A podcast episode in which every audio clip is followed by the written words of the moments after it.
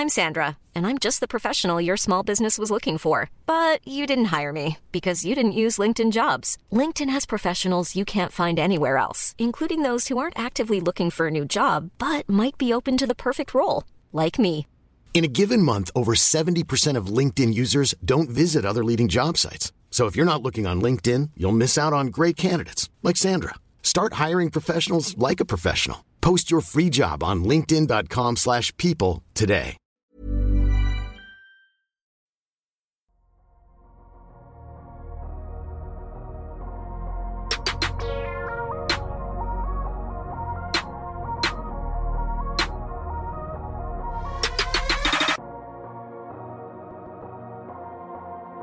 Salut à tous, c'est Adrien, ravi de vous retrouver pour euh, donc un nouvel épisode du podcast de Hebdo, premier épisode officiel de 2023. Donc déjà évidemment, bonne année euh, à toutes et à tous. J'espère que vous avez passé de très bonnes fêtes. On vous souhaite évidemment le meilleur pour euh, pour 2023. Au passage, on espère aussi que vous avez apprécié le double épisode, double épisode spécial Noël qu'on vous a concocté cette année. Ça changeait un peu de d'habitude, c'était l'esprit des fêtes et on espère que donc ça vous a plu, que ça vous a permis de respirer un peu.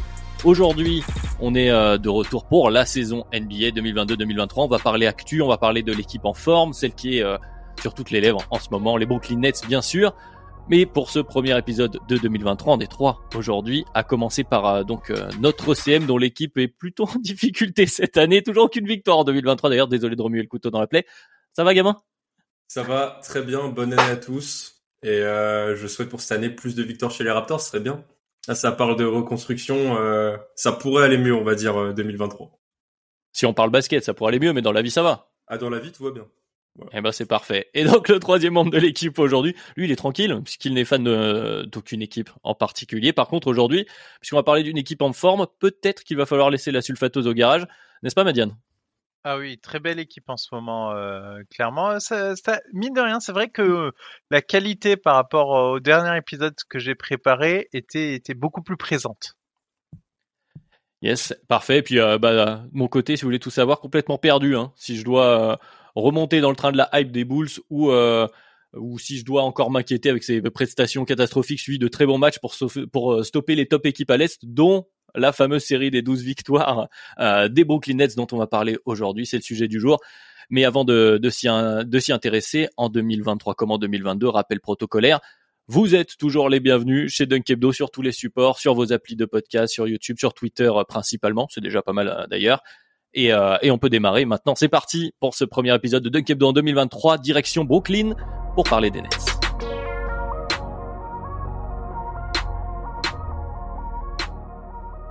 Les Brooklyn Nets sont en forme, messieurs dames, après euh, de nombreux doutes en début de saison. On en avait parlé, on va forcément revenir euh, un peu dessus. Les Nets sont euh, dans une forme olympique récemment, on peut le dire. Ils sont sur un 17-2 actuellement. Ils sont deuxième à l'Est en alternance avec les Celtics selon les résultats.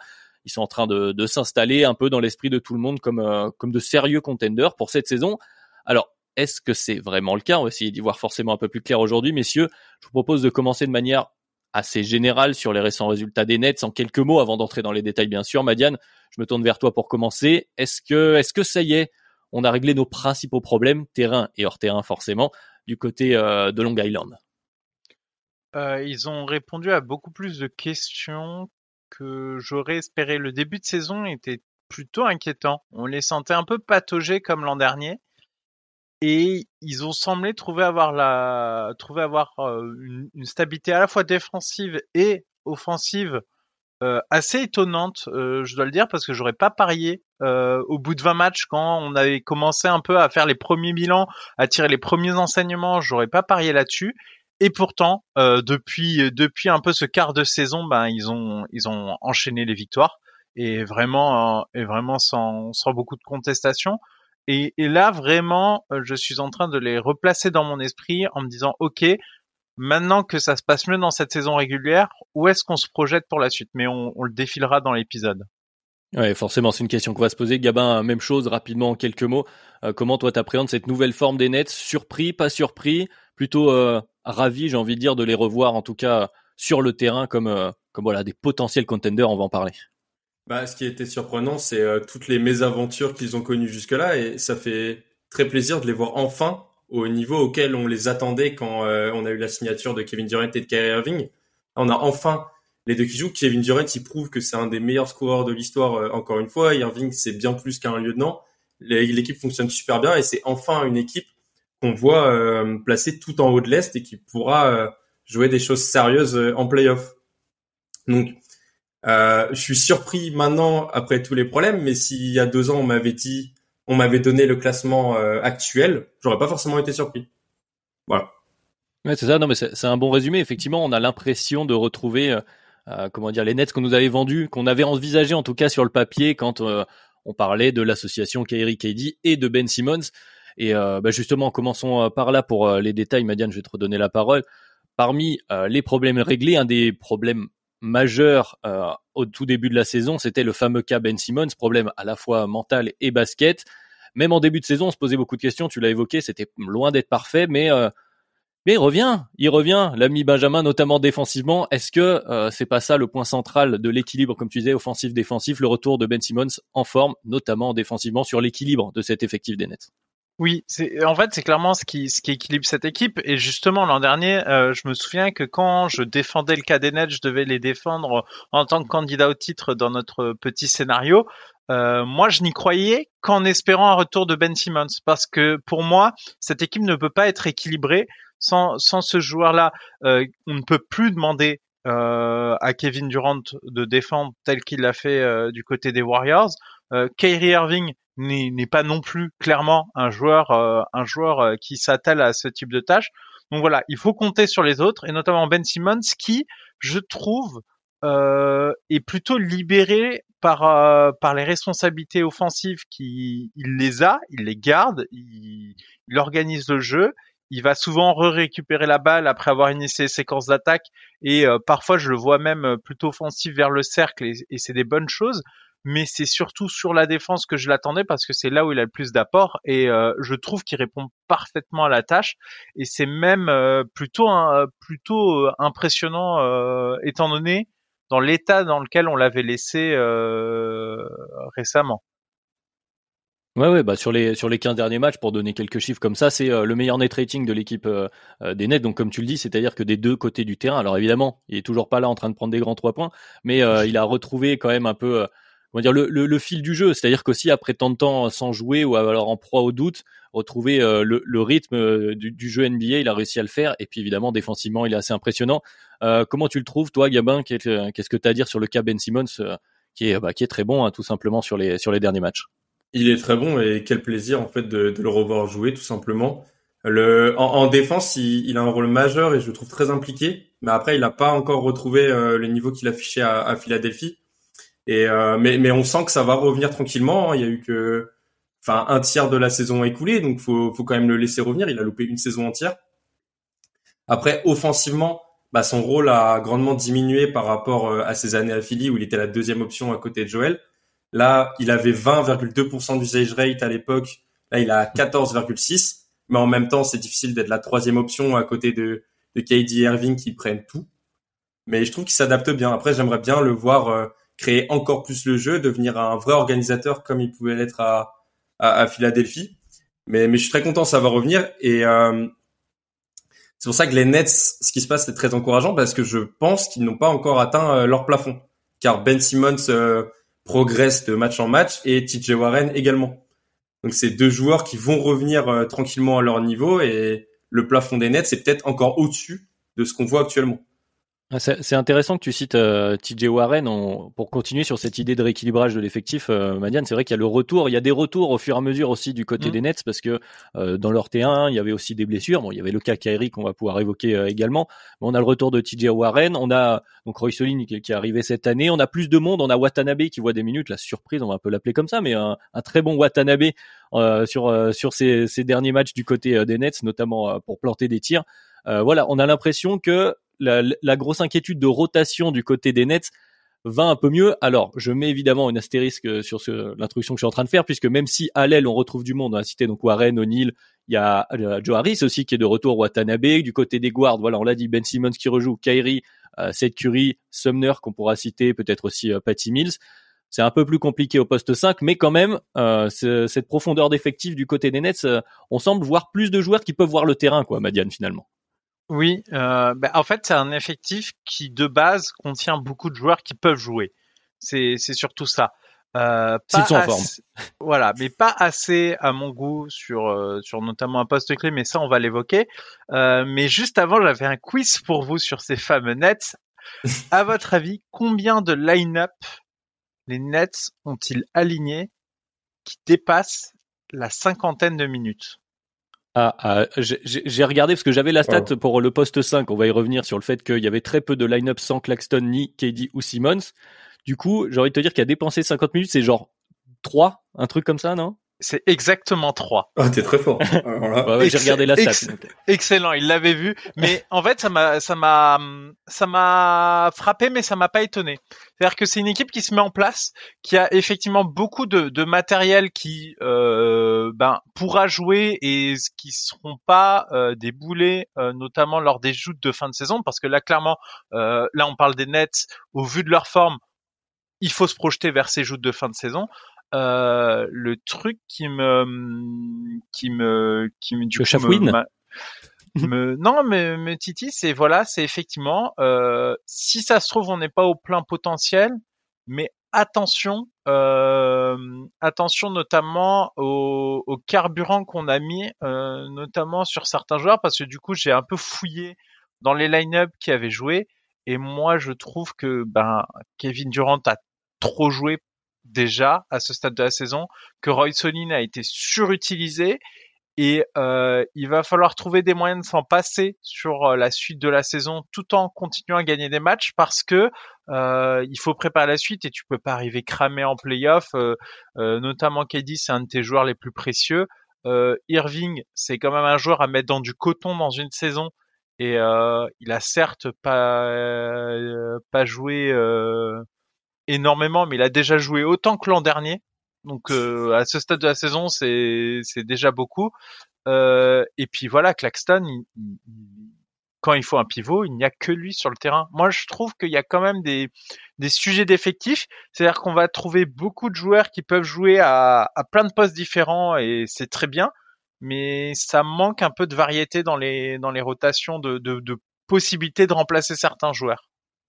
Ce que tu bah, dis, vas-y, euh, Gabin, juste avant de te, relancer, je te redonne la parole, hein, bien sûr, mais pour rester sur cette idée de rotation, parce que justement, la stat que j'étais allé te voir, c'était autour de ce poste 5, c'est-à-dire que bon, donc c'est Claxton qui a la plupart des minutes à ce poste-là, parce qu'il n'y a pas d'autres pivots de métier, on va dire, dans les mm. joueurs de cet effectif. Euh, et donc, la plupart du temps, le dépannage se fait par KD ou par Simmons qui vont défendre à ce poste-là, parce que donc, dans les line-up, tu as dit, il y en a trois à plus de 50 minutes, mais du coup, dans les six line-up les plus joués, il y a au moins un de ces trois joueurs qui joue. Donc, et avec le temps de jeu de KD, mais aussi euh, euh, voilà le fait que Ben Simmons revienne et on sait jamais, il y a aussi les blessures physiques. Hein, il n'y a pas eu que ce, souci entre guillemets psychologie. Voilà, si un de ces trois joueurs se pète, t'as vite euh, t'as vite un souci sur le poste 5. Donc voilà, c'est juste pour ajouter là-dessus autour du, poste de pivot. Mais vas-y, Gabin, sur l'ensemble de l'effectif aussi, tu peux revenir sur l'aile, sur TJ Warren que tu voulais citer. Hein. Je t'en prie. Non, mais ce que vous dites sur sur le les problèmes des nets, c'est encore, enfin, le problème des absences, c'est encore plus vrai sur les Nets. C'est un effectif à risque. La saison dernière, Irving, il a loupé 53 matchs. Voilà, il n'y a pas que des blessures. KD, 27 matchs. Claxton, 35. Warren, euh, beaucoup aussi. Simmons, il a loupé la saison entière. Et en fait, euh, c'est un effectif donc à très haut risque. Et je me demande si un de ces quatre-là, donc Irving, Durant, Simmons ou Claxton, se pète sur une longue période. Je suis vraiment curieux de, de voir ce qui va se passer parce que je suis pas sûr que euh, l'effectif va vraiment réussir à tenir sans un de, de ces quatre joueurs. Que Claxton, il est tout seul, Simmons, il a un rôle énorme en défense, et en fait, je trouve que l'effectif euh, s'appuie beaucoup trop offensivement sur euh, Kevin Durant et, et, Irving. Mais, mais au-delà de ça, hein, tu peux même rajouter Joe Harris. C'est vraiment, c'est pas propre. C'est clairement pas propre en termes d'historique. Et, euh, et après, du coup, c'est logique de les retrouver tout en haut par rapport à l'an dernier parce qu'ils ont moins de problèmes. Euh, donc c'est quand même une demi surprise quelque part de se dire ah oui ben cet effectif quand ça joue et que tout le monde est là bon il y a plus de qualité que quand il manque il manque la moitié des bonhommes l'an dernier. Mais euh, effectivement c'est c'est de l'analyse fine là mais au-delà de ça, euh, moi ça me ça m'inquiète parce que euh, on a beau dire c'est profond, il y a beaucoup de joueurs qui peuvent voir le terrain, etc. Il y a beaucoup de joueurs que je vois titulaires dans des équipes sans que ça me choque. Euh, au-delà de ces questions-là, moi, le, poste de pivot, ce n'est pas un poste à négliger pour des joutes en playoff. J'en veux pour preuve notamment ce qui était arrivé aux Suns qui s'étaient retrouvés en finale NBA un peu sans avoir prévu, qui n'avaient pas fait des moves pour avoir des solutions autres euh, au poste de pivot. Starich se c'est c'est payé immédiatement. C'est c'est vraiment payé immédiatement. C'est-à-dire que là, ils avaient vraiment aucune solution et à partir de là, ils se sont fait rouler dessus dans ces finales. Donc attention à ce genre de considération. Et pour moi, là, l'effectif n'est pas complet au vu de la trade deadline.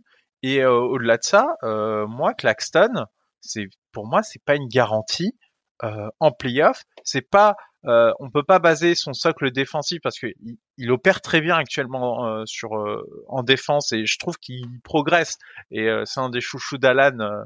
Je, je, sais, donc je regarde aussi souvent ce qu'il fait notre ami mais euh, mais euh, c'est c'est frêle comme certitude et moi ça me fait ça me fait un peu peur moi je serais plus rassuré s'il y avait un autre pivot d'expérience dans cet effectif ah, vu que tu ouvres la, la, la, parenthèse avant de, de, de continuer d'analyser euh, euh ces nets, même si là on, on a l'impression qu'on est très inquiet alors qu'ils sont dans une très très bonne forme. Ah, la parenthèse trade deadline, euh, justement, on était en train de dire que on avait quand même pas mal de monde qui pouvait jouer, pas, pas mal de joueurs qui peuvent contribuer en NBA globalement, on va dire ça comme ça.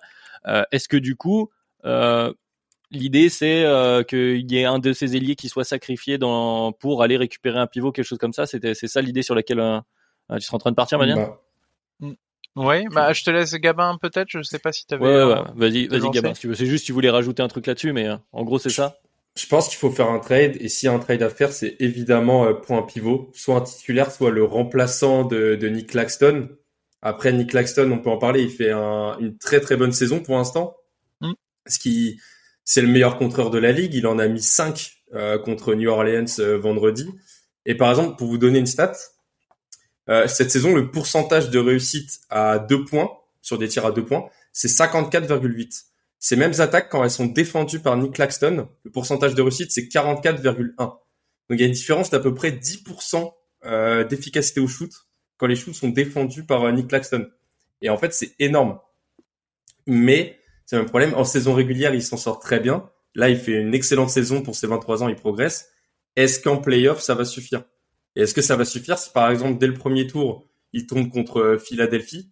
Moi, je serais bien curieux de voir euh, Nick Claxton face à Joel Embiid sur une série, parce que je pense que ça va être très très limitant. Je pense que malheureusement, il se fait sortir trop vite. C'est ça le problème. Il y, a, il y, a, la question de faute et puis même en termes de, de taille et pour l'instant, enfin voilà, si on prend dans, dans le, le 17-2 la, la, défaite contre les Bulls, qui est celle que j'ai le plus vue, hein, je vais être honnête, j'ai pas vu tous les matchs des Nets pour l'instant en 2023, mais j'ai vu l'extrait contre les Bulls. Bon bah Vucevic fait un chantier euh, sur Nick Claxton à l'expérience parce qu'il est un peu plus, enfin Claxton n'est pas si long que ça non plus, c'est pas un très très grand pivot et euh, même s'il est bon en latéralité, même s'il est capable d'être très fort au bloc, tu l'as dit, Gabin, il est dans le dans les tout premiers euh, euh centiles en pourcentage de bloc, etc.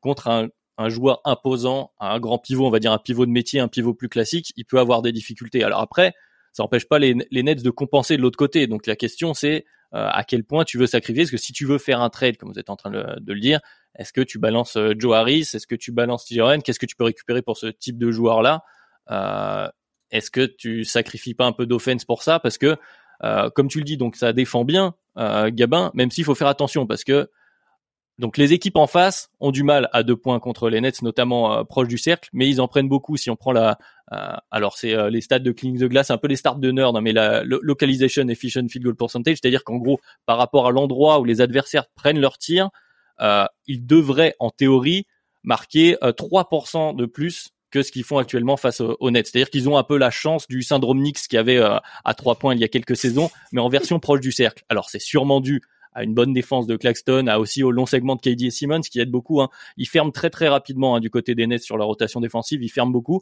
Euh, donc ça, joue, mais attention à ce qu'il n'y ait pas un rééquilibrage statistique qui puisse euh, qui puisse rentrer en compte. Et de la même chose de l'autre côté, parce que parlons-en dans ce qui marche énormément euh, du côté des Nets en ce moment, c'est l'attaque, c'est le shot making, c'est KD, tu l'as dit Gabin, un des meilleurs attaquants, si ce n'est le meilleur attaquant euh, de l'histoire de l'NBA. KD et Kyrie qui sont en train de mettre des tirs comme jamais. Euh, c'est n'importe quoi. Il y a la stat qui nous a été glissée, euh, on en parlait entre nous dans la conversation de Kebdo par Tom, euh, du fait que donc justement en, pourcentage attendu, donc effectif qui est attendu par rapport aux tirs qui sont pris, comment ils sont contestés, la localisation et comment ils sont contestés, les Nets sont à plus 7,7% par rapport à ce qui est attendu. Et pour donner un ordre d'idée, ce que c'est intéressant, l'année dernière, les Bulls qui mettaient n'importe quoi avec des Rodan avaient fini à plus 3,5. C'est-à-dire qu'ils sont à plus de deux fois plus que ce qu'étaient les Bulls l'année dernière. C'est-à-dire qu'il y a une réussite. Alors certes, KD, mais quand même, c'est peut-être pas un peu trop là Oui, c'est un peu trop. Et moi là-dessus, je, du coup, ils m'ont donné une piste et je suis allé un peu fouiller. Et du coup, 46,1% des tirs pris sont avec un défenseur tight, c'est-à-dire entre entre 2 et 4 feet. C'est c'est énorme. Pris par les Nets, donc les tirs pris par les Nets, c'est le ils défenseur en prennent 46% et ils ont la sixième, ouais, et ils ont la sixième efficacité. Et ah. par contre, ils ont alors certes, par contre, la qualité de tir, c'est la qualité offensive. C'est-à-dire qu'en vrai, il y a quelque chose qui nuance tout ça, c'est que quand c'est open et wide open, ils sont deuxième et premier. C'est-à-dire que ils ont sans doute, je pense, la meilleure puissance de feu euh, de, de, de la ligue. J'ai du mal à voir une équipe où il y a autant de qualité euh, de puissance de feu offensive. À si on enlevait Ben Simmons de l'équation, ce serait euh, ce serait incroyable cette équipe. Mais euh, mais par rapport à tout ça, ils n'arrivent pas à se les créer tant que ça ces tirs ouverts et grands ouverts. Et c'est ça qui m'inquiète un peu, c'est que ça repose beaucoup sur leur qualité individuelle. J'ai vu encore Keddy, bah oui, il est au poste, il se retourne, bam, ficelle, très bien. Mais le défenseur, il était sur lui, hein. Il a fait tout ce qu'il a pu. Et euh, c'est toujours la meilleure attaque qui va l'emporter. Mais euh, mon, mon, mon sentiment là-dessus, c'est qu'attention, euh, c'est que ça te permet pas de faire euh, des gros runs où tu vas trouver des tirs ouverts, où tu vas enchaîner des tirs, tu vas mettre des gros trous. Et les runs en playoff, moi j'y attache beaucoup d'importance parce que je considère que quand tu as une attaque bien huilée, tu es capable d'envoyer un 10-0 qui vient vraiment arrêter net l'adversaire euh, et, lui mettre un grand coup dans des moments clés. Et, ça, j'ai du mal à envisager euh, le faire parce qu'en fait, je trouve que les tirs qu'ils prennent sont un peu dépendants de la réussite du moment de, de leur attaquant et non pas de la qualité de l'attaque qui est proposée. Et, euh, et oui, ils sont, euh, ils sont tout le temps dans le haut de l'efficacité, mais 46% des tirs euh, bien contestés, ah oui, oui, bah, pour reprendre la loc, tu vois, que j'avais de l'autre côté avec le fait qu'ils avaient un peu de chance au cercle, enfin, en tout cas que les adversaires étaient pas très adroits. Eux, ils sont 29e sur la loc euh, en attaque, c'est-à-dire qu'on considère que leur tir, s'ils avaient une réussite normale, average, ils seraient beaucoup plus bas. Je crois que shot quality les met, j'avais pas noté, mais autour de 50 de mémoire. Ouais, 26 ou 20, même plus bas. Hein, je crois que c'était 28 ou 29. Hein. C'est-à-dire que c'est vraiment, ils prennent des tirs très très très compliqués. Gabin, toi, est-ce que euh, est-ce que tu partages cette inquiétude sur le fait que bon bah on en a parlé de la dépendance à KD et euh, Kyrie à la santé au fait que ces joueurs soient sur le terrain, mais aussi à la dépendance euh, à leur leur incroyable talent offensif à mettre ces tirs hyper compliqués et on l'a vu sur les quelques défaites que ce soit contre les Bulls d'ailleurs où Kyrie était assez maladroit ou contre les Celtics je me souviens il y a quelques semaines voilà où dès que ça rentre plus du côté notamment de Kyrie parce que pour l'instant KD ça rentre quoi qu'il arrive qu'est-ce que vous voulez c'est KD ça devient quand même un peu plus complexe du côté des Nets. C'est pour cette raison que j'aimerais bien que Ben Simmons redevienne un excellent organisateur comme il l'était. Parce qu'en fait, pour l'instant, l'attaque, c'est euh, Kevin Durant ou Kyrie Irving qui vont prendre leur contre 1. Et ensuite, soit bah, ils marquent parce qu'ils ont un niveau indécent, soit les défenses vont se resserrer sur eux et donc ils vont pouvoir ressortir à un autre joueur. Et ça tombe bien, les Nets sont d'excellents shooters à trois points avec euh, O'Neal, Harris, Curry ou même euh, Watanabe. Je pense que je peux compter dans les très bons shooters. Et du coup, c'est pour cette raison que le, si KD ou Irving se pètent, je ne pense pas que les Nets arriveront à jouer sans eux. Parce que pour l'instant, il y a très peu de création. En fait, c'est juste du 1 contre 1. Et euh, ils se basent trop sur le talent, comme vous l'avez dit. Et donc, euh, je pense que l'énorme facteur X de, de l'attaque des Nets va être euh, l'évolution de Ben Simmons. Parce que ça va être un peu à lui de, de reprendre ses responsabilités, parce que le tant que ces deux-là sont en santé et mettent tout je veux dire tout va bien, mais sur une série de playoffs par exemple où ça devient plus compliqué, je pense pas que ce système-là puisse tenir longtemps. Et c'est pour ça aussi que le, je voudrais un peu nuancer euh, l'arrivée de Jacques Vaughn à la promotion, parce que le, je pense qu'il a fait beaucoup de bien, mais les Nets pour l'instant, je pense que c'est un effectif qui est pas si compliqué que ça à coacher euh, tactiquement, parce que pour l'instant en fait offensivement, bah c'est les un contre un de tes gros stars et ensuite décalage. Et ce qu'il fallait honnête, je pense, c'était plus un leader d'homme et même du changement par rapport à Steve Nash qui ils en voulaient plus de toute façon.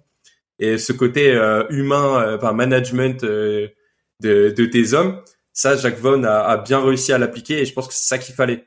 Mais tactiquement, c'est encore un peu limité, je trouve, offensivement, par exemple. Madiane, je t'ai vu euh, réagir, hein, vas-y. Non, mais en fait, c'est, euh, c'est, je pense que Ben Simmons, on peut pas compter sur eux. Euh, enfin, enfin, Ben Simmons, c'est un joueur qui, euh, qui on a vu à des limites, euh, des limites claires, et euh, je pense qu'on ne peut pas le responsabiliser sur le jeu offensif de, cette équipe. On, a bien vu que c'était pas possible. Euh, il vaut mieux justement que cette pression que mettent Kyrie et KD. De toute façon, si tu veux gagner avec cette équipe, il faut que Kyrie et KD jouent. Donc pour moi, il faut compter sur cette pression. Mais euh, la question, c'est à quel point la pression va tenir. Moi, je rappelle que Kevin Durant, on en avait discuté sur le DH20 en playoff, il nous avait quand même bien inquiété, notamment sur son incapacité à créer la séparation il m'a pas répondu sur ce sujet cette saison. Il leur tire au-dessus. Oui, il a pas besoin de la créer la séparation. du coup, il a décidé de de répondre en juste mettant les tirs. oui, mais mais euh, mais moi je, moi moi je trouve que par exemple une une équipe une équipe qui a 1,05 l'équipe 1,05 points par possession en isolation en isolation et qui et qui du coup marque plus en isolation enfin une meilleure efficacité en isolation qu'en pick and roll ball handler Waouh, c'est c'est fragile. troisième en fréquence d'isolation, c'est-à-dire qu'ils en ils en prennent beaucoup hein, aussi. Ah bon, en même temps, 1,05 points par possession euh, sur plein de plein d'autres séquences, euh, je, je prends aussi. Bon là, c'est en isolation, mais même un joueur All-Star, euh, je sais plus. on avait un moment évoqué les stats ah. lunaires de Damian Lillard à la en, en, en, isolation, mais mais là, t'as l'entièreté de l'équipe qui est sur des niveaux de statistiques plutôt lunaires et moi, je pense qu'il faut plutôt compter là-dessus, cette force de frappe, avoir Ben Simmons qui vient plutôt organiser le jeu. Et puis, euh, mine de rien, Ben Simmons arrive bien, euh, enfin, arrive bien à, à faire circuler la balle. Euh, c'est pas non plus, euh, il est pas inutile en attaque. Hein, Au-delà de la question du shoot, c'est pas un point mort. C'est, c'est juste qu'il faut pas qu'il shoot, mais mais c'est pas un point mort.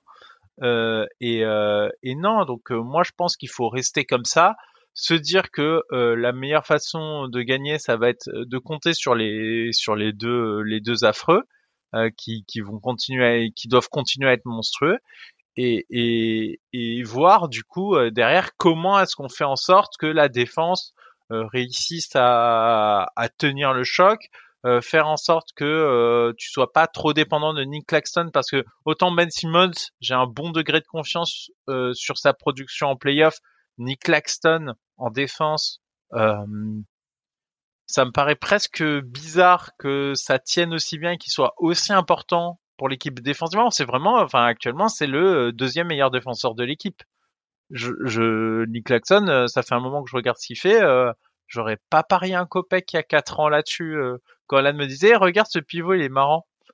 Enfin, vraiment, j'aurais pas parié un copec là-dessus. Et, ça me fait peur quand même d'avoir ça. C'est, hum, je trouve que ils doivent colmater les fragilités à ce niveau et puis compter sur euh, le fait que oui, ils ont des joueurs euh, archi talentueux balle en main offensivement et on n'en doutait pas.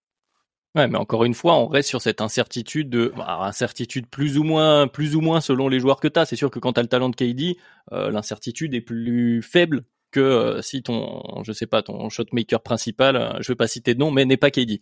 On va dire ça comme ça.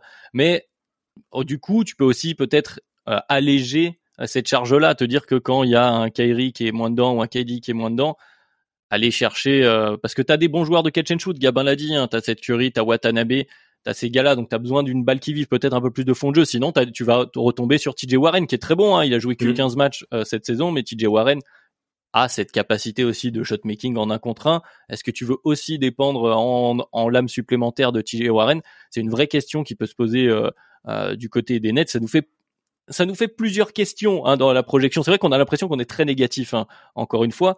Donc, euh, je veux poser la question de manière très très simple. Est-ce que, une fois qu'on a dépeint tout ça, même si ça va bien, je le rappelle une nouvelle fois, on est sur 17-2, ça va très très bien du côté des Nets. Euh, est-ce qu'ils sont définitivement contenders à l'Est? Parce qu'il y a beaucoup, il y a ces facteurs dont on a parlé, donc potentiel blessure ou absence ici et là. le groupe vit bien, on a mis de côté euh, les problématiques de début de saison, comme on dit, le groupe vit bien. Mais est-ce que une mauvaise série, une série de défaites ou quelques petits à côté extra-terrain pourraient faire retomber le vestiaire dans une mauvaise ambiance? Et ensuite, les questions de jeu font qu'on peut être confiant si on doit si on doit mettre de l'argent, ce qu'on ne fait pas, attention, les paris sportifs, c'est très compliqué. Mais si on doit mettre de l'argent sur le résultat des Nets, est-ce que, est-ce que Gabin, tu les vois contenders sérieux à l'Est, là, du coup, sur cette fin de saison et surtout pour les playoffs derrière? Euh, ça, ça va être une réponse typique qu'on peut donner aux Nets euh, depuis des années. C'est euh, oui, mais Astérix. c'est tout le temps comme ça. Bah, pour l'instant, ça va bien, mais ça fait que depuis deux mois. Moi, j'aimerais bien voir comment l'équipe s'ajuste si un Durant ou Irving ne sont pas là. et j'aimerais bien que l'équipe profite de la saison régulière pour responsabiliser plus d'autres joueurs parce que on l'a dit, ils sont beaucoup trop dépendants de de leurs deux stars. Et par exemple, euh, si je prends les deux autres mastodontes de l'Est, donc les Bucks et les Celtics, si on enlève la deuxième option offensive de ces deux équipes, donc Brown et Middleton, je pense que ces deux équipes peuvent quand même bah, offrir des matchs actuellement, euh, oui, Middleton actuellement, il est un peu un peu sur le côté pour le coup. Et puis l'année dernière, les Celtics ont eu du mal quand même à sortir les Bucks alors que Middleton n'était pas là. Par contre, on retire Irving aux Nets, je pense qu'ils vont avoir beaucoup de difficultés à passer euh, le deuxième tour des playoffs parce que le premier vu leur classement, ça devrait le faire. Mais un deuxième tour des playoffs, c'est pour moi c'est impossible. Et c'est pour ça que le il, faut vraiment qu'il donne plus de responsabilité à, à Warren, à Nick Claxton commence à en prendre. Après, je pense pas que ça deviendra un, un bon attaquant. Il commence à avoir des séquences où il fait plus de pick and roll avec euh, avec AD. Mais voilà. Et puis que le coach Jack Vaughn commence à créer euh, plus de fonds de jeu, un vrai système offensif. Et euh, j'aimerais bien voir comment il s'ajuste avant de le considérer comme un bon coach quand ça va mal justement parce que c'est pour l'instant tout va bien et ces deux joueurs en fait sont à des niveaux indécents. Mais je les considérais comme des contenders quand ils m'auront prouvé qu'ils peuvent se remettre de situations compliquées. Même question à Madiane, t'imagines bien? Quelle projection pour les Nets? Euh, Bah déjà moi le coach je compte pas dessus. Moi je compte sur. Euh... moi c'est dit. Non mais on va pas se mentir, euh, on le, enfin on en a parlé euh, souvent. C'est c'est pas disons que c'est un bon animateur, mais c'est pas sur lui que je compte sur euh, faire les bons ajustements qui vont bien dans la série pour aller la faire basculer. Et je pense que de toute façon, c'est pas une équipe qui va s'ajuster parce qu'en fait, ils sont, c'est simple et efficace, ça repose sur du talent. Enfin, vraiment, ça repose beaucoup, beaucoup sur du talent, euh, ce qu'ils font les ces Nets. Et ils en ont énormément de talent. Donc euh, moi, ça me va. Hein. C'est, il y a des équipes, euh, elles ont gagné des titres NBA juste parce qu'en fait, les joueurs étaient meilleurs. Et puis voilà, tu peux faire le système que tu veux. Il y a un moment, c'est les bonhommes qui mettent les tirs. donc moi, moi, c'est c'est aussi avec une astérisque, mais je vais préciser, c'est très rapidement, c'est au complet. C'est-à-dire que tu retires euh, Kerry, KD, Ben Simmons, même Claxton, tu, tu peux tu peux abandonner tout espoir euh, pour cette équipe.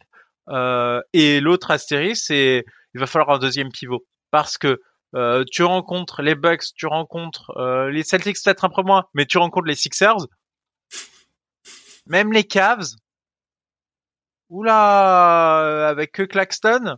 Du coup, bah derrière, imagine Claxton, il prend trois fautes. c'est qui qui dévend KD ou Ben Simmons? Enfin non, non, non non, c'est pas, ça va pas marcher. Euh, c'est c'est pas possible.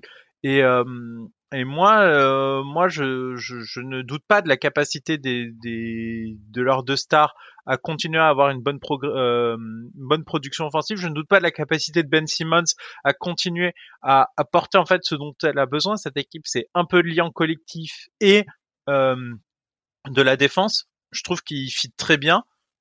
Euh, mais là, il va falloir un autre pivot euh, solide, euh, solide qui puisse jouer. Euh, je demande pas un titulaire. Je pense que le titulaire c'est Nick Claxton. Je pense qu'il a assez montré cette saison pour dire pour mériter ses galons.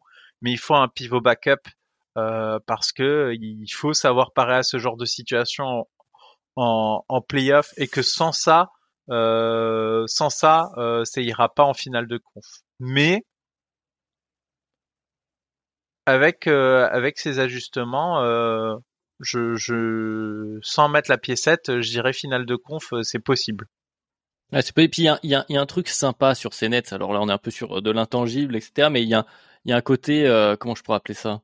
Petit, un petit esprit shonen euh, dans les Nets comparé à ce dont on a l'habitude en termes de contender où on est et puis on, en fait partie chez Nekebdo où on aime les équipes qui sont construites. Alors j'ai envie de dire de manière un peu traditionnelle, mais c'est-à-dire que c'est euh, comment dire. Euh, c'est logique, il y a, y, a, y a, une cohérence, dans, ça s'explique le pourquoi ils sont contenders et pourquoi ils vont le faire. Là, les Nets, ils rajoutent un, un, un facteur euh, pimenté, j'ai envie de dire, à ces, à playoffs à l'Est, avec, euh, bah oui, tu dépends du talent de KD et Kyrie, et en même temps, et ben c'est possible. C'est-à-dire que a, tu vois pas vraiment de, de, de limite, comme tu le disais tout à l'heure, Madiane, la fameuse formule euh, la bonne défense mais meilleure attaque, c'est toujours l'attaque qui prend le pas sur la défense. Et bah à ce jeu-là, ces deux-là, ils peuvent gagner à chaque fois. Alors sur une très longue euh, campagne de playoffs, ça risque d'être compliqué, mais forcément ils font partie du du du groupe, en tout cas, on va dire, d'équipes qui peuvent s'y glisser. Et puis voilà, il y a ces deux facteurs, comme tu dis. Donc soit euh, il y a un trade qui arrive, peut-être un délié, peut-être un Joe Harris qui peut être sacrifié là-dedans pour essayer de trouver un profil de pivot. Alors j'en ai pas en tête, je sais pas s'il y en a qui vous euh, qui vous viennent, on pourra peut-être l'évoquer rapidement. Mmh. Soit tu arrives là, mmh. soit peut-être euh, ton ton espoir c'est de continuer sur cette euh, sur cette forme du moment d'appuyer assez tôt en termes de, calendrier. Alors si le calendrier a été assez clément hein, sur cette série aussi euh, des Nets, il faut le dire. Enfin en tout cas pour la lancer au tout début en fin d'année dernière où ils ont beaucoup joué euh, euh, du côté, il y a eu les Hawks, les, Hornets. Alors il a fallu en attraper au milieu, je crois, aux Cavs, qui était qui était pas évident. Mais mais le calendrier était assez clément. Mais continuer d'appuyer là-dessus, peut-être avoir un peu d'avance et peut-être commencer, comme tu l'as dit, à alors load management, c'est un gros mot, c'est limite un gros mot maintenant NBA, mais commencer peut-être à, à ralentir sur l'effort demandé, notamment à KD mais aussi à Kyrie, hein, qui euh, certes en minutes totales a pas joué autant que KD, mais en moyenne c'est la neuvième minute par match de la ligue. Hein. Donc ça fait ça, ça, fait beaucoup également sur Kyrie quand il joue. Donc peut-être que à ce moment-là, tu pourras commencer à ralentir, responsabiliser peut-être d'autres joueurs, mais surtout essayer de les garder en forme euh, euh, pour la suite. Et parce que tu as, cette problématique et, et c'est la question qu'on peut se poser. C'est tu as cité des équipes là, Madiane, donc euh, donc Bucks, Sixers et Cavs, mais il y a aussi les Celtics qui sont les mastodontes à l'est. Les Nets, ils sont un peu obligés de finir dans le top 3-4 s'il faut se les mmh. éviter dès le début ces équipes-là. Hein. Je, je, trouve que le meilleur match-up c'est peut-être les Celtics. Je sais pas ce que vous en pensez euh, au global. Ah mais ils vont pas euh, finir huitième quand même. non mais non mais oui mais t'es obligé de prendre. Là là je réfléchis en termes de 1-4 ou 2-3. Bien sûr. s'affronteraient en deuxième tour. Euh, parce qu'en fait mhm. finalement moi j'ai pas de doute sur le fait qu'ils affrontent une des, des autres équipes euh, qu'on qu'on n'a pas citées qui sont pas dans les favoris. Oui ils gagnent la série euh, et je suis pas très inquiet. Un premier tour New York Nets ça se fait quand même. Ce serait sympa. Pour le storytelling. Oui, mais ils vont, les, ils vont les éclater. Donc, euh, voilà, Il y a Miami qui, peut être euh, un peu dangereux dans cette euh, dans cette zone-là. Miami, ils ont ils ont le matériel pour être dangereux dans cette zone-là, c'est vrai, mais mais comme dit, c'est c'est est-ce que est-ce que Miami sera dans le dans le encore là, oui, dans leur meilleur meilleur game à ce moment-là?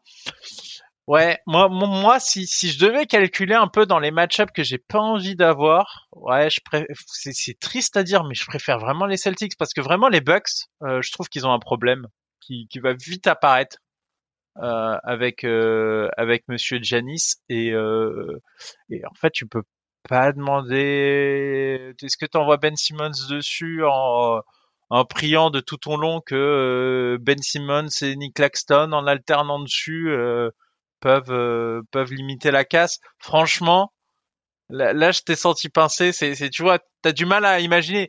Est-ce qu'on voit Nick Claxon défendre euh, Janice En puissance, ça va être euh, ça va être voilà, et ça manque de puissance. Et euh, moi, je trouve que c'est pas bon.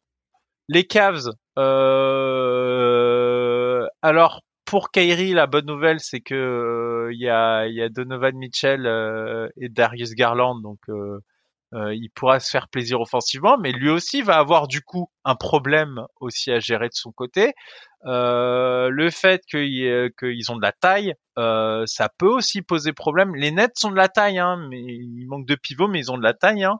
Euh, ils ont des mecs qui auraient pu jouer pivot dans une autre époque, euh, mais pareil, t'as pas envie. Les Sixers, c'est archi mauvais aussi. En fait, le problème, c'est tant que t'as pas résolu ton problème au poste de pivot, tu vois, les Sixers, tu peux te retrouver avec trois matchs où Nick Claxon il prend trop de fautes, même si les autres ça se passe bien, t'as quand même trois matchs qui peuvent être plombés dès le premier quart. C'est c'est c'est compliqué d'avoir des matchs qui peuvent être plombés euh, d'entrée par euh, par le fait que t'as pas d'alternative.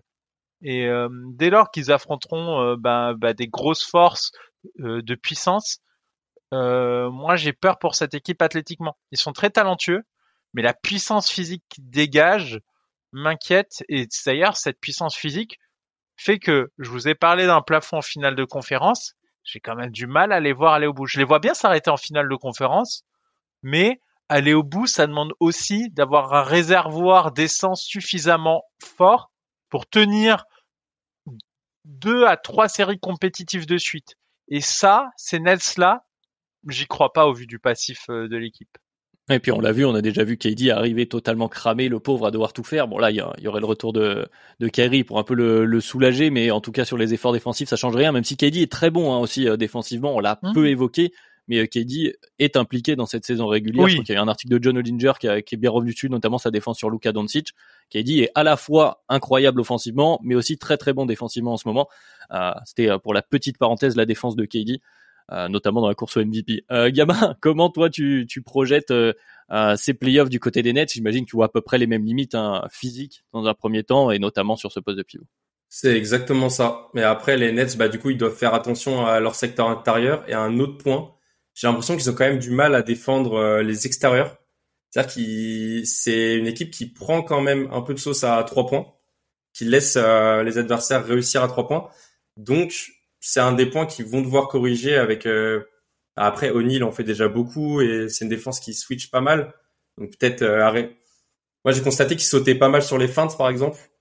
Donc arrêter de se faire avoir. Enfin, avec plus de concentration, je pense que ce problème peut être réglé.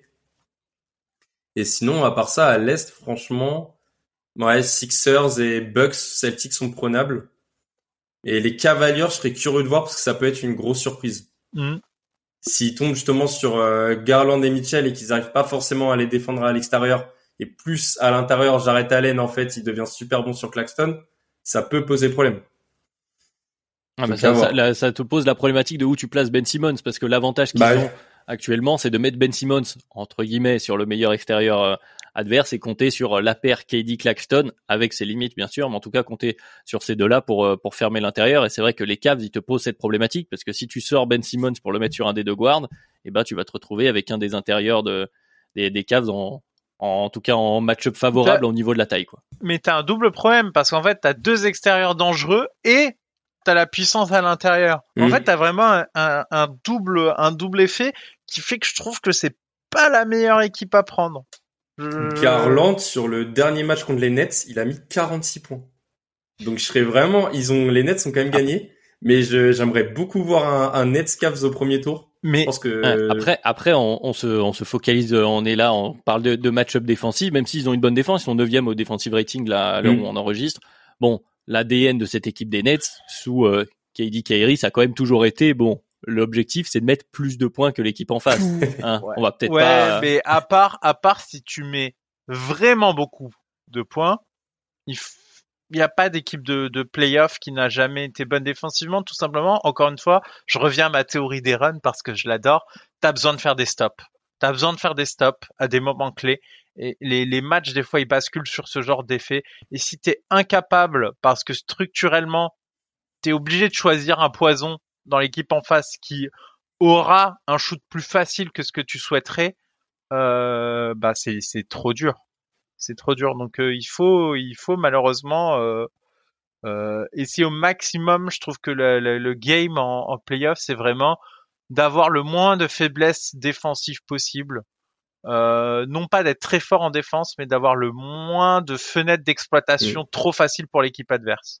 J'ai envie de, de, de, d'aller plus loin dans la théorie des runs pour euh, pour t'exposer la théorie euh, euh, LeBron euh, LeBron contre les Warriors parce que oui il faut faire des stops tu l'as dit et en même temps il y a aussi cette je dis LeBron contre les Warriors parce qu'on se souvient de cette performance incroyable de finale qu'il aurait pu remporter enfin bref il était beaucoup trop fort mais d'être capable de répondre à ces runs à tout moment. Et en fait on revient à cette histoire un peu ce facteur facteur chance j'ai pas envie de l'appeler chance mais ce facteur talent du côté des Nets de ouais, il y a un moment donné, ils vont prendre des runs, mais en même temps, ils ont les gars pour les tenir tout le long, pour répondre à chaque fois. Si, si ah. t'as KD et Kyrie qui sont capables de répondre sur les runs, à, l'usure, tu peux aussi penser que leur défense, qui est correcte et pas horrible, hein, euh, j'y reviens une nouvelle fois, c'est pour ça que j'en parlais, que c'est le neuvième, eh bien, peut-être qu'en face, ça va s'épuiser avant. Et c'est, et donc là, tu peux avoir mettre un run, mais là, tu vas dépendre, voilà, tu joues à celui qui marque le plus de points et tu dépends quand même euh, sur le shot making de tes deux joueurs, on, on l'a dit, qui mettent des shoots très difficiles. Alors oui, c'est bien les répétitions,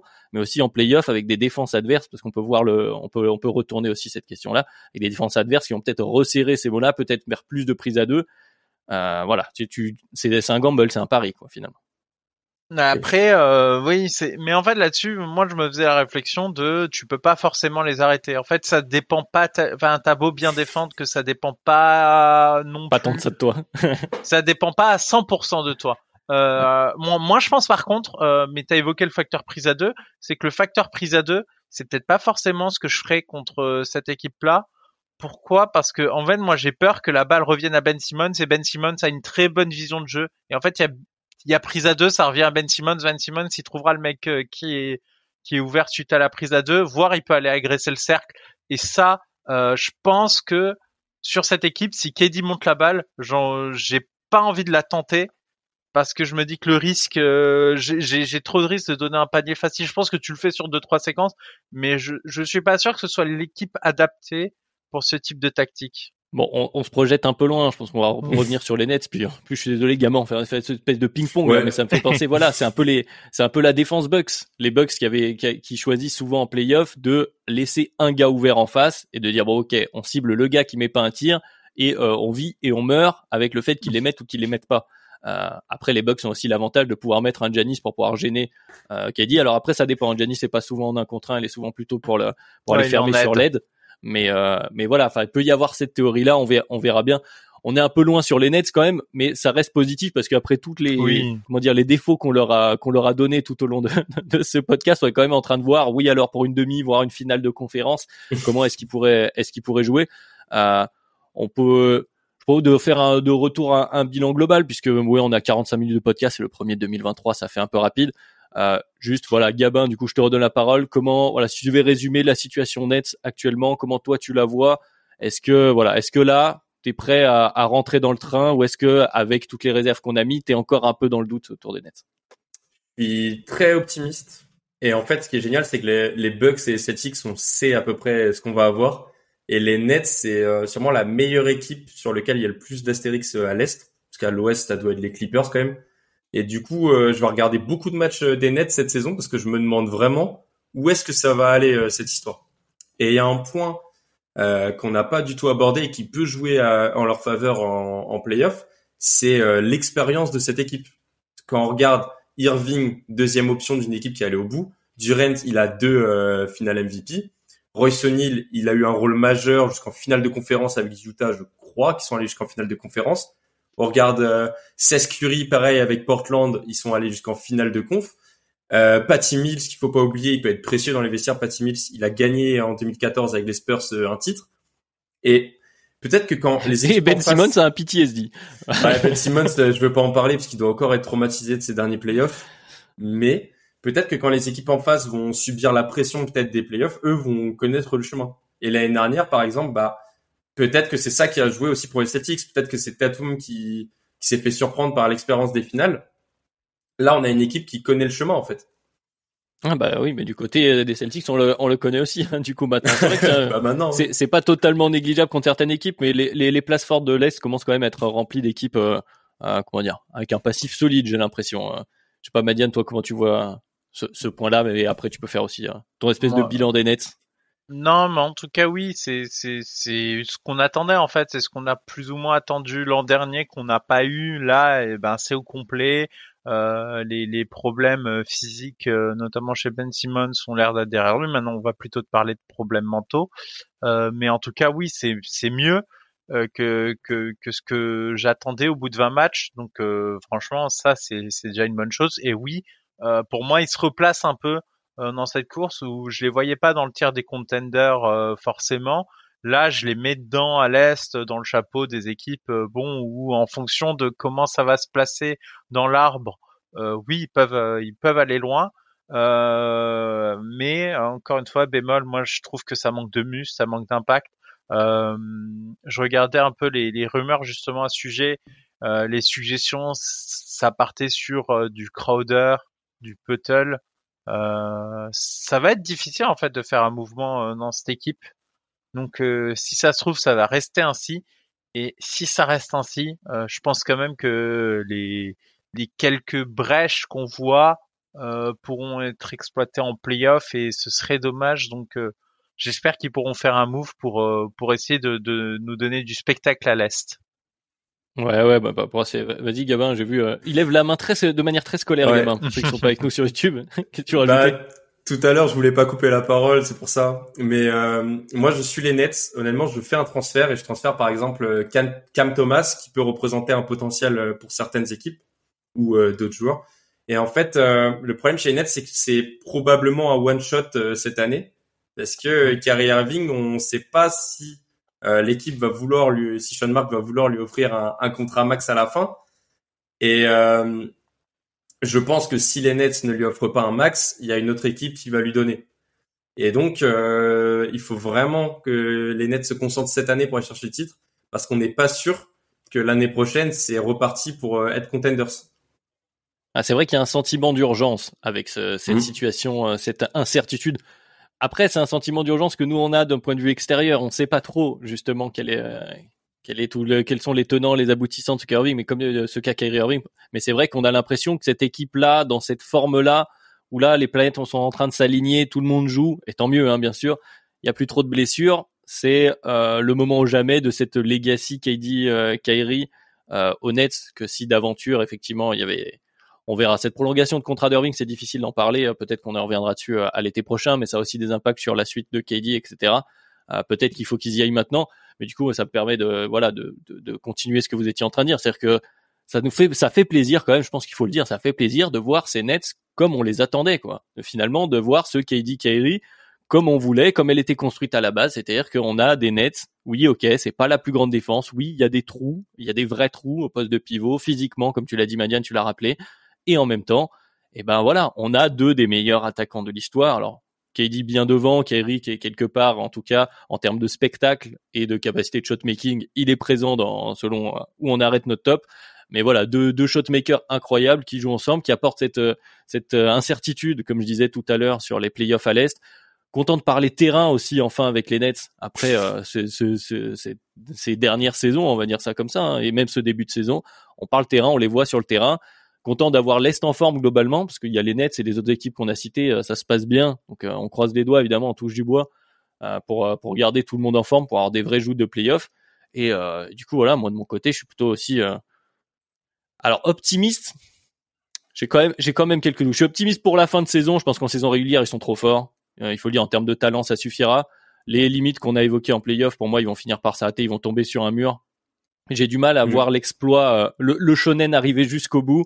Euh, ça a l'air d'être la, la, saison de la désillusion. Moi, je, je le vois comme ça, de l'espoir qui monte et qui va peut-être s'arrêter. Évidemment, on, on leur souhaite pas. Hein. on verra bien euh, quelle sera la suite, mais mais c'est pour mon, c'est mon sentiment personnel pour conclure là après un tout petit peu avant une quarantaine de matchs. Euh, je sais pas si vous voulez rajouter quelque chose, parce que Gamin là, tu avais le, le, cas effectivement de cette incertitude que tu viens de placer. Je sais pas si vous avez encore quelque chose que vous voulez que vous voulez évoquer avant qu'on conclue? J'aimerais donner beaucoup de crédit à Sean Mark parce que l'effectif il revient de très très loin. Enfin, on rappelle que Kevin Durant a demandé euh, son transfert cet été ouais. et au lieu d'accepter, bon de toute façon il n'aurait pas trouvé de, de transfert. Lui, il a été intelligent, il est allé chercher Royce O'Neal et aujourd'hui Kevin Durant il accepte de jouer, Irving est là et tout va bien. Donc en fait, euh, c'est vrai qu'il faut saluer. On tombe facilement sur les front office. Il faut saluer quand le taf est bien fait bah, il a il a osé en fait continuer son plan de jeu en disant non mais il va jouer, moi je rajoute euh, je rajoute euh, des pièces par-ci par-là pour que tout se passe bien et euh, ça marche. Donc bravo à lui. Madiane, c'est tout bon pour toi cette histoire des nets?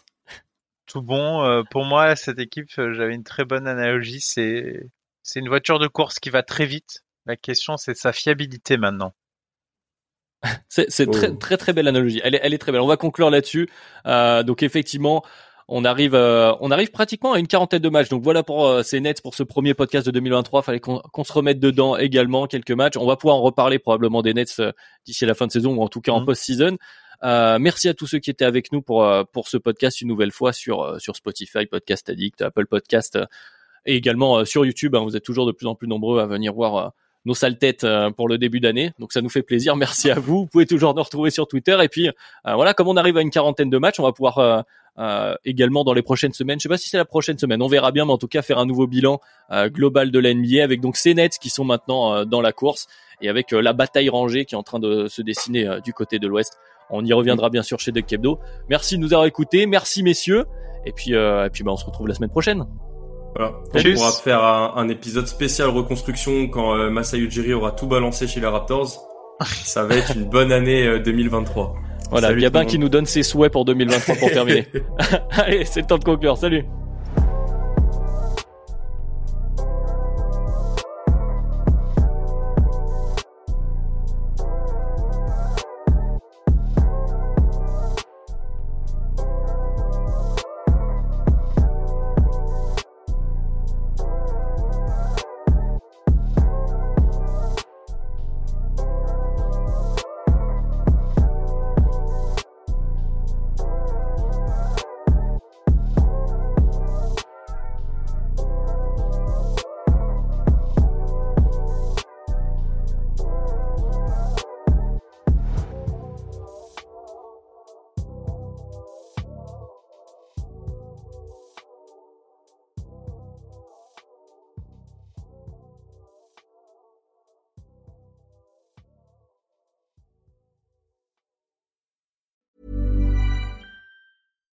When you make decisions for your company, you look for the no-brainers. And if you have a lot of mailing to do, stamps.com is the ultimate no-brainer. It streamlines your processes to make your business more efficient, which makes you less busy. Mail checks, invoices, legal documents, and everything you need to keep your business running with stamps.com. Seamlessly connect with every major marketplace and shopping cart Schedule package pickups and see your cheapest and fastest shipping options from different carriers with rates up to 89% off USPS and UPS rates. And with the stamps.com mobile app, you can take care of mailing and shipping wherever you are. Make the same no-brainer decision as over 1 million other businesses with stamps.com. Sign up with code program for a 4-week trial plus free postage and a free digital scale. No long-term commitments or contracts. That's stamps.com. Code program.